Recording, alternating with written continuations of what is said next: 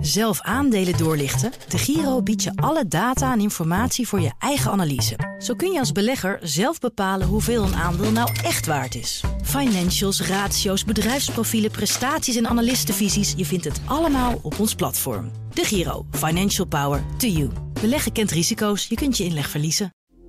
Dit is een BNR-podcast. Doorgelicht wordt mede mogelijk gemaakt door de Giro. Financial Power to you.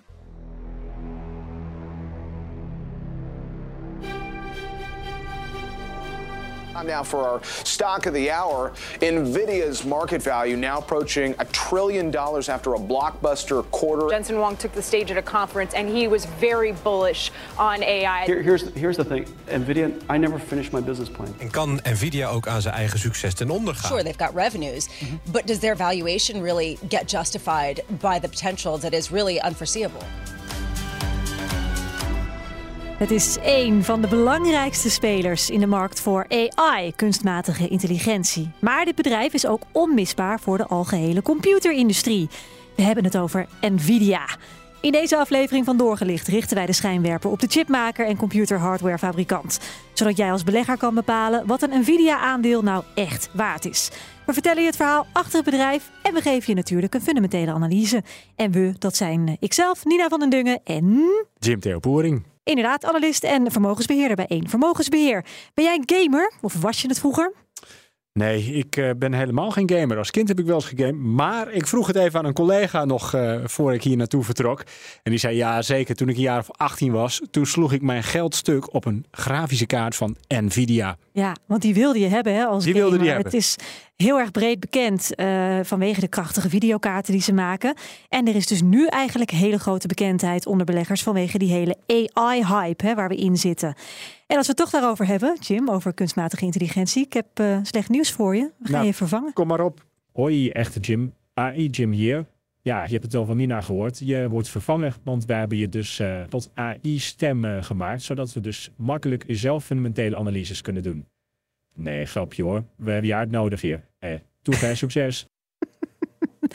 Je zou Hij- bijna denken dat ik het ben. Hij lijkt wel, Ja, toch? Ik heb, er nog, absoluut. ik heb er nog eentje waarin je zingt. Oh jee. Nou, nee. Is het klaar? Nou, lekker niet. kan niet dit, dit, dit kan ik nog wel beter. Dood is. Ja, ik zou een kaartje kopen. Ik denk dat jullie toch naar iemand anders op zoek moeten. Maar Niet afhaken nu. Dit is gewoon een, een heel flauw en mooi voorbeeld van wat Nvidia mogelijk maakt qua AI-technologie. Dit was trouwens maar met twee minuten aan ehm, materiaal van jou doorgelicht. Hè? Dus stel dat je twee uur had ingeladen met jouw stem. ja, Dan was het, neem ik aan, nog een stuk eh, beter geweest. Ehm, maar goed, het is eh, iets wat Nvidia heel goed kan. AI-technologie maken. Ja. Er zijn natuurlijk ook andere toepassingen denkbaar dan eh, dit soort flauwigheid. Je kan eh, denken aan AI die eh, kanker kan opsporen. Natuurlijk AI die real-time kan vertalen. We kunnen natuurlijk aan ChatGPT denken. En Nvidia is een heel erg populaire belegging geworden in de afgelopen jaren. Eigenlijk hierdoor. Heb jij hem ook in portefeuille of niet? Nou, we hebben geen aandelen Nvidia rechtstreeks, maar wij hebben wel een, een ETF in portefeuille. En dat is een mandje met aandelen en die focust op video en e-sports. Mhm. Dus eh videogaming en e-sports. En de grootste positie daarin is natuurlijk Nvidia. Ja, dus je zit er eh, indirect in. Ja. We gaan je eens even meenemen naar de geschiedenis van Nvidia.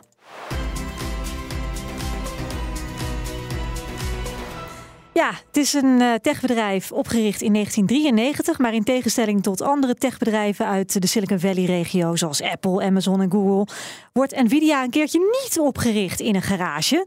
Het wordt ergens anders bedacht, namelijk in fastfoodtent Denny's. Dat is zo'n plek langs de Amerikaanse highway waar je eh, pannenkoeken kan eten of eh, uitsmijters met bacon op de raarste momenten. Aan tafel van zo'n Denny's-vestiging in San Jose zitten in 1993 drie kerels te vergaderen met heel veel kopjes koffie. En dat zijn Jensen Wang, Chris Malakowski en Curtis Preem.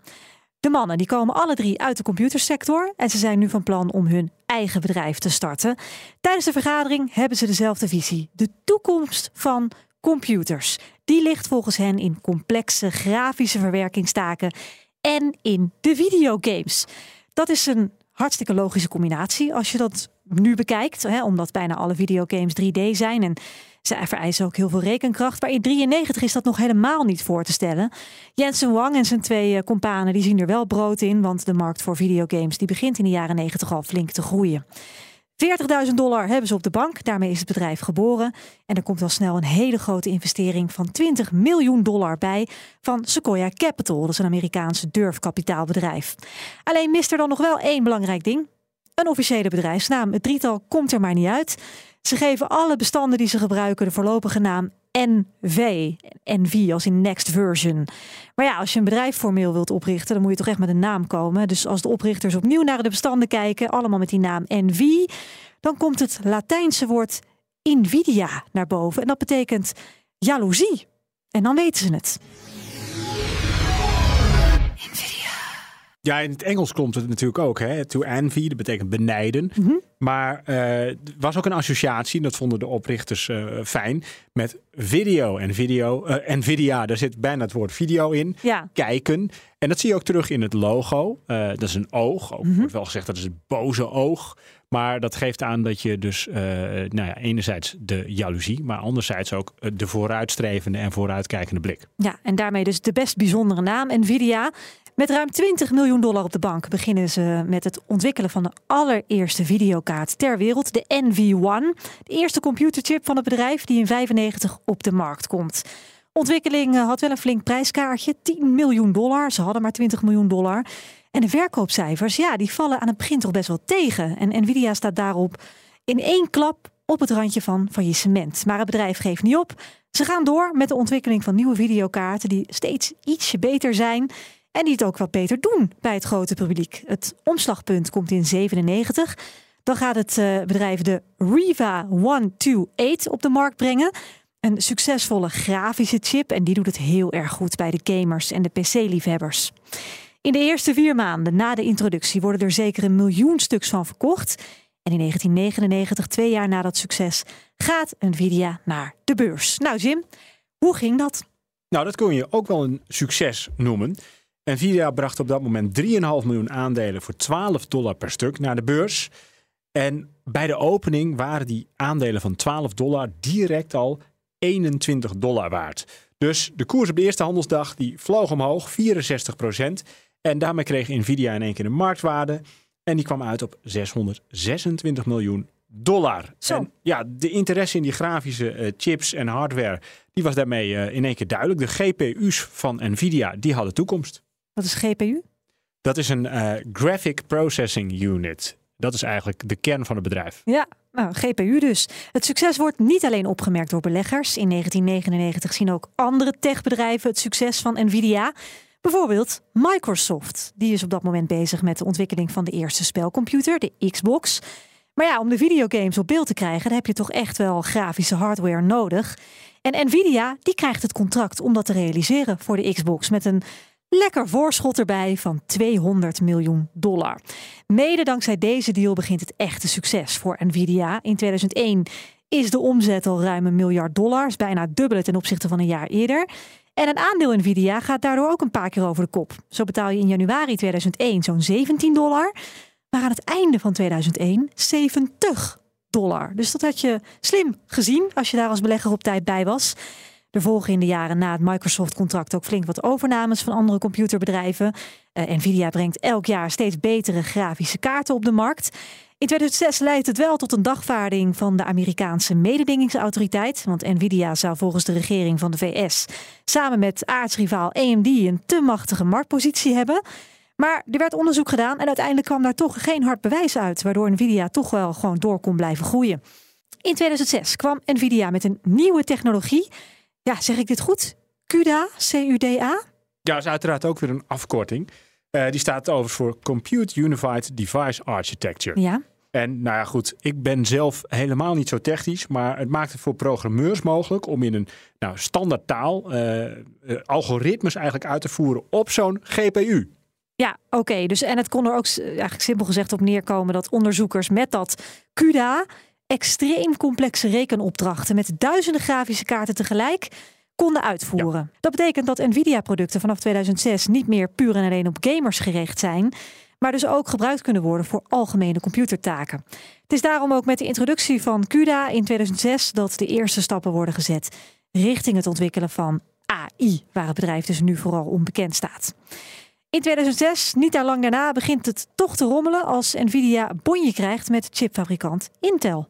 We're engaged in two legal legal disputes uh, with relate to Intel. One of them, um, they initiated and we sued, we countersued. Ja, en het, inderdaad, het kwam tot lawsuits in 2009. Eh, Intel klaagt Nvidia in dat jaar aan omdat Nvidia de patentovereenkomsten tussen de twee bedrijven zou hebben overtreden.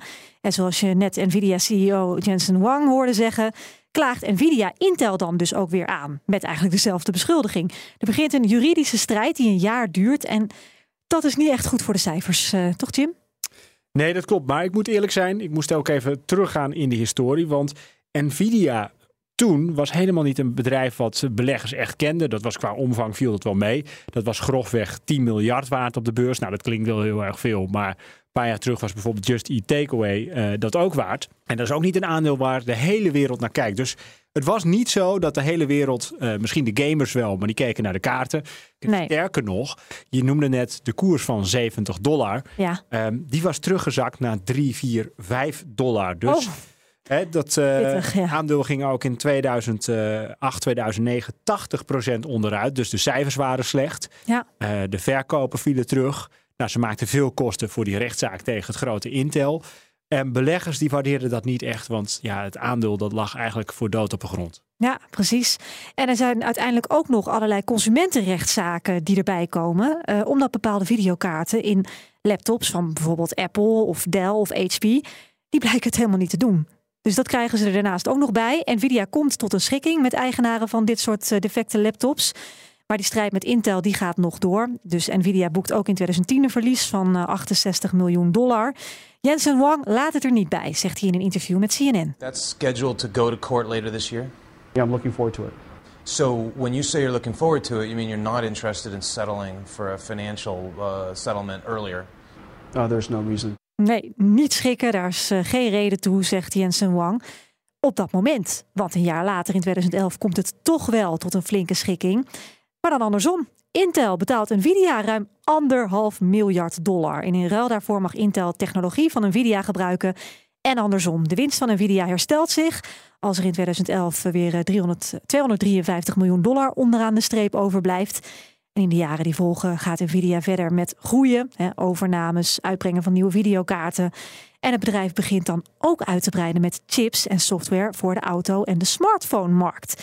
Zo heeft Tesla bijvoorbeeld de zelfrijdende auto's grotendeels te danken aan Nvidia-hardware en software. Klopt inderdaad, Nina. En wat misschien ook nog wel aardig is om toe te voegen, is dat in 2017, 2018, toen was er ook een hype. En dat waren de crypto's. Bitcoin, Bitcoin. explodeerde. Ja. Iedereen ging in de crypto's. Nou, om aan die vraag te kunnen voldoen, moest er natuurlijk gemined worden. Mhm. En wat is daarvoor nodig? Rekenkracht. En je voelt hem al aankomen. Al die miners die hadden ontdekt dat je met de krachtige kaarten van Nvidia. Die CUDA-platformen.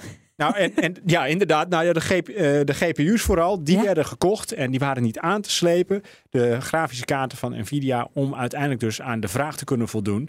Die gingen voor uh, duizenden dollars op uh, eBay en et cetera. Die speciale computers, ja. Ja, gingen ze dus over de toonbank. Ja. En ja, Nvidia bleek dus voor een hele andere toepassing ook geschikt. Namelijk het minen van crypto's. En dat deed de koers ook echt goed. Ja. Die ging dat jaar met 200% omhoog. Wauw. Dus dat was al in 2017 dat hij echt op de radar kwam van die crypto-beleggers. Ja. Of crypto-miners moet ik zeggen. Ja, dat soort ontwikkelingen zijn inderdaad goed voor de boeken. Uh, en één recente ontwikkeling die heeft nu Nvidia echt op de radar van vele beleggers gekregen. For a brief few moments, Nvidia was able to call itself a trillion dollar firm. The surge in the company's share price came after the chipmaker shocked analysts by forecasting a surge in demand for its products because of advances in artificial intelligence or AI. AI, ja, door de opkomst en de razendsnelle ontwikkeling van kunstmatige intelligentie is Nvidia plots onmisbaar voor de sector. Want wie AI wil ontwikkelen en trainen, heeft ook weer die hele grote hoeveelheid grafische processoren nodig, waar Nvidia toevallig heel erg gespecialiseerd in is. En dat zorgt dan voor een uh, flinke winst en omzet. Zo is uh, de omzet in 2021 bijna 17 miljard dollar. Maar in 2022 al bijna 27 miljard dollar. Dat aandeel dat beweegt natuurlijk mee van Nvidia met het succes. De prijs daarvan verdubbelde in die twee jaren. Dan natuurlijk de hamvraag, Jim. Is dat aandeel nu te duur of is het nog steeds interessant om in te stappen? Dan gaan we kijken of we daar een antwoord op kunnen formuleren in de fundamentele analyse. En voordat we dat gaan doen, is het belangrijk om onze disclaimer te geven. Beleggen brengt risico's met zich mee. Hè. In het verleden behaalde resultaten geven geen enkel garantie voor de toekomst. En we geven geen beleggingsadvies. Nee, dat klopt inderdaad. We gaan kijken naar het aandeel Nvidia, naar de waardering, naar de sterkte en zwaktes. En ik moet eerlijk zeggen van, uh, dit is ook wel een aandeel waarbij als ik al advies zou mogen geven, wat we dus niet doen, dat het ook wel een hele lastig is. Want Waarom dan? De koers is geëxplodeerd. Ja. En beleggen is natuurlijk altijd uh, een inschatting maken over toekomstige resultaten en dat dan terugrekenen nu en er waardering aan hangen. Maar ja, wat zullen de resultaten van Nvidia zijn? We zijn het erover eens. AI, dat brengt ze groei, dat brengt ze meer omzet. Maar wordt het uh, eh, 100 miljard, wordt het 1000 miljard? Dat moet je als belegger zelf inschatten. Dus laten wij maar eens even gaan kijken naar de krachtige uh, punten van Nvidia en de dus minder krachtige. De... We doen inderdaad altijd een SWOT-analyse. De strengths, de weaknesses, de opportunities en de threats. Nou, de sterke ja. punten van Nvidia. Nou, ik noem, we hebben hem al een paar keer uh, genoemd, hè, de, de GPU-chips. Uh, en Nvidia die is echt pionier op dat vlak. En die beschikt ook over de meeste kennis als het gaat over dit soort graphic processing units, mhm. zoals dat dan voluit heet. Uh, dus daarmee hebben ze echt een leidende positie. En ja, die is dus nodig voor alle AI-ontwikkeling. En uh, op die wind, uh, of op die golf vaart Nvidia zeker in 2023 heel goed mee. Mm nou, anderzijds, als je het hebt over uh, vooruitstrevend. Nvidia heeft echt leiderschap binnen die uh, artificial intelligence hoek. En de GPU's die Nvidia produceert, die zijn dus extreem gunstig in het gebruik met betrekking tot artificial intelligence. Uh, en daardoor leert het programma snel, sneller soms zelfs dan ook bijvoorbeeld processoren van concurrenten. Ja. Um, wat ook sterk is als je het hebt over leiderschap. Je hebt hem al een paar keer genoemd, Jensen Huang. Die zit daar vanaf 1993 toen hij bedrijf oprichtte. En, nog steeds. 30 jaar later, wie is de CEO? Hij zit er nog steeds zelf.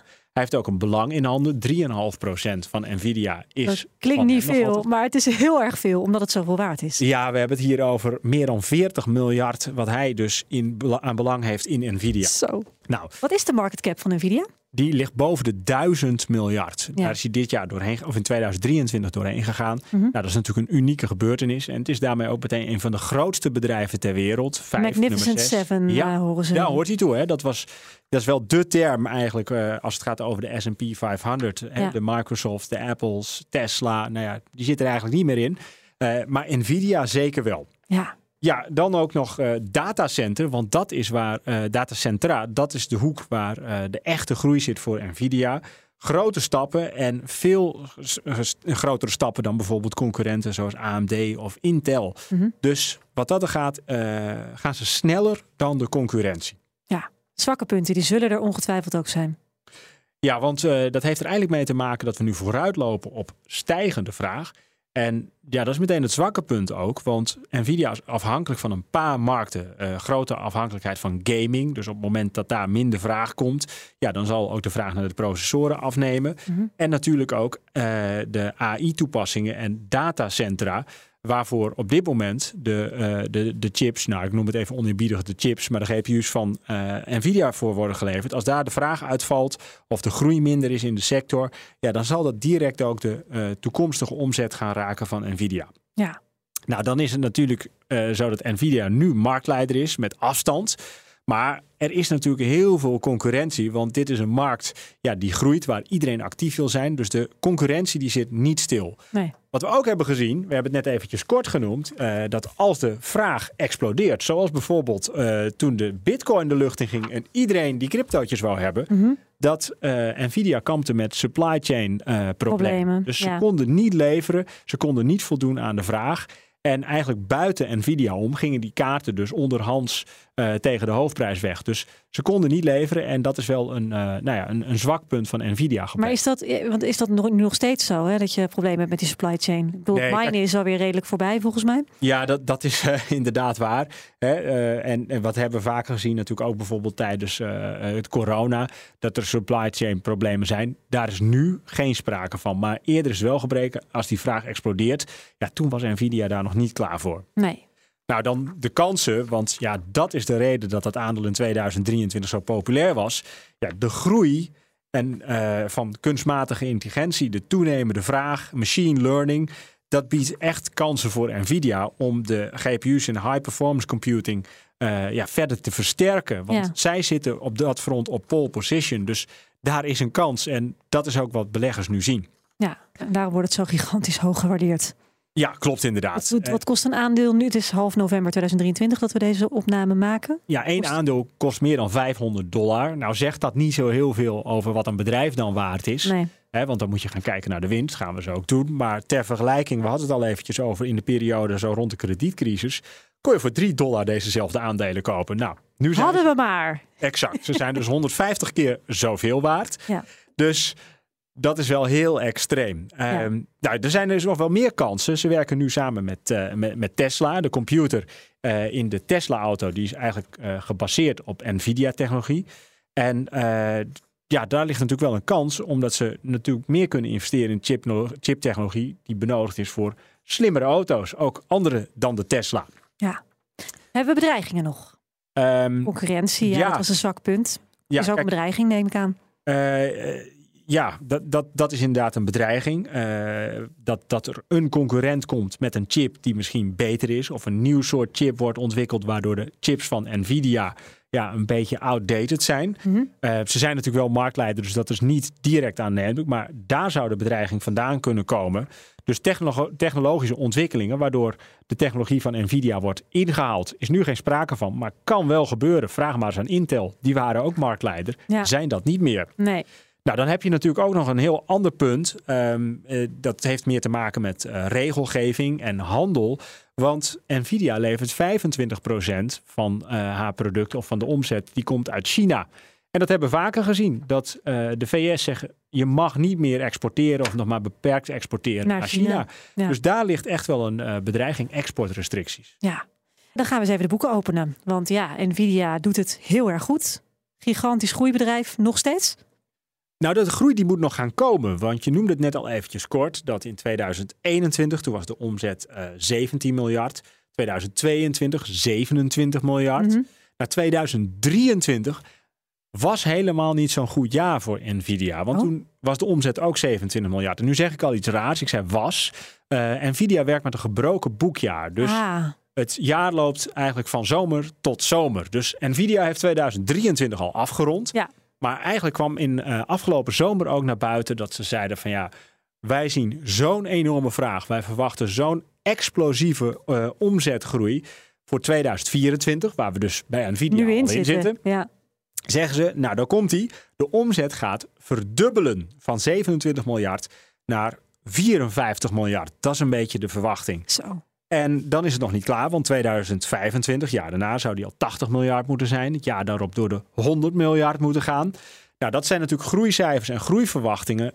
Ja, daar smullen beleggers van. Dus die zetten de koers ook hoger. Dus het is zeer indrukwekkend als je kijkt wat de groeiverwachting met name voor Nvidia is dankzij AI. Ja.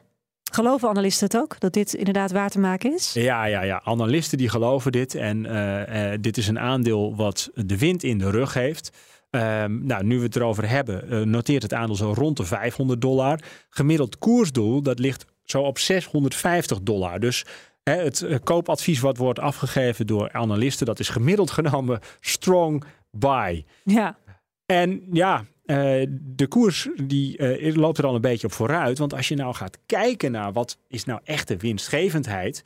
Dan zag je dat in eh, het afgelopen jaar kwam die uit op 1,75 dollar. Nou ja, iemand die iets meer weet van beleggen of vaker de podcast heeft geluisterd, die weet ook al van 500 dollar. En dan En een winst van 1,75. 1,75. Betaal ik dan niet iets te veel? Ja, Dat is normaal gesproken wel zo. Maar de verwachting is dat die winst per aandeel het komend jaar richting de 10 dollar gaat.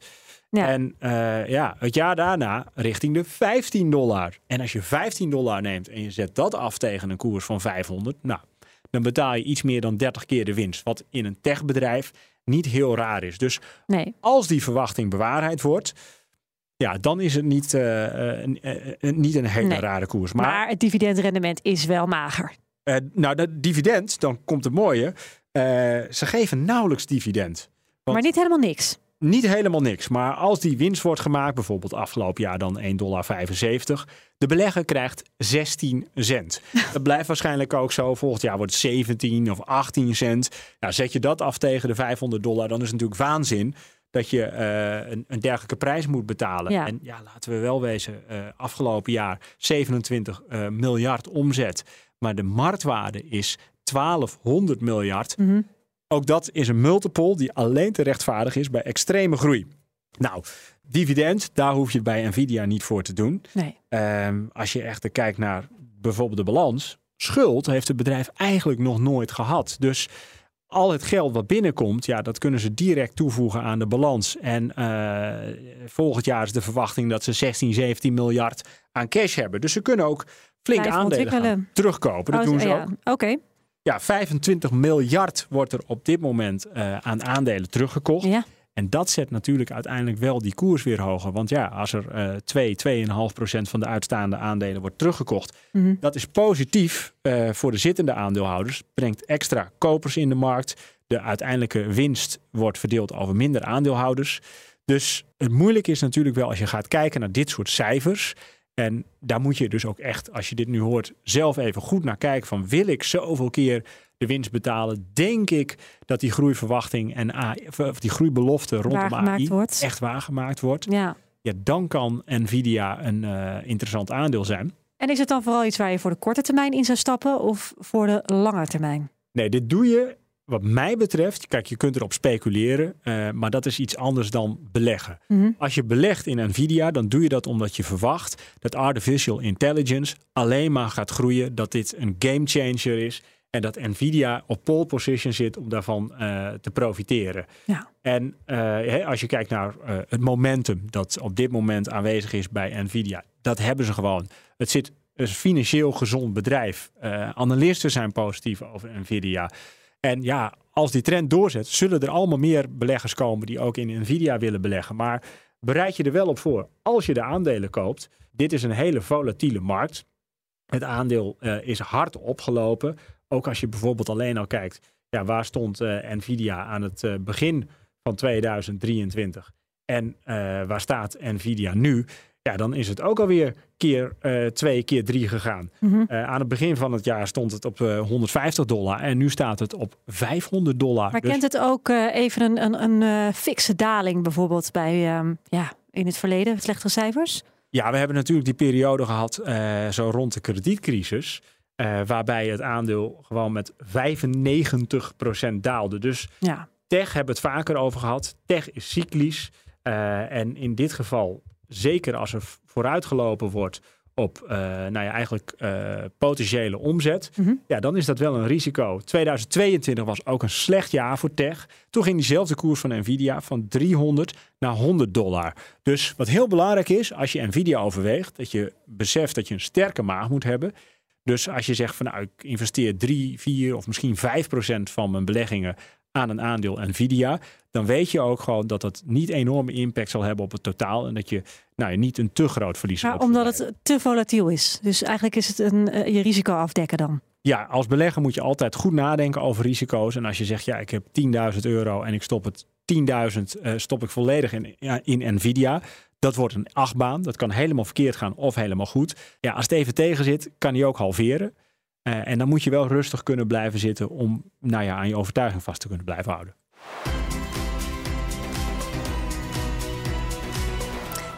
Nvidia, een eh, aandeel voor de belegger met een eh, sterke maag?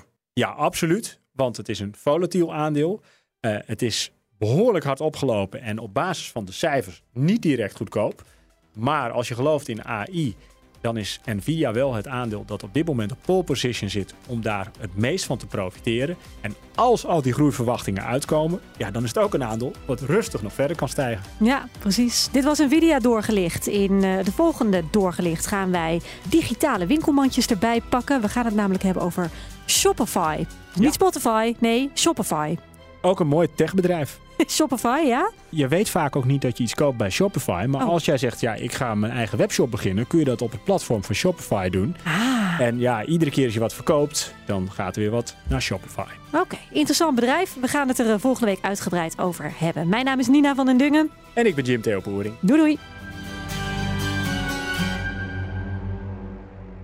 Doorgelicht wordt mede mogelijk gemaakt door de Giro. Financial Power. To you.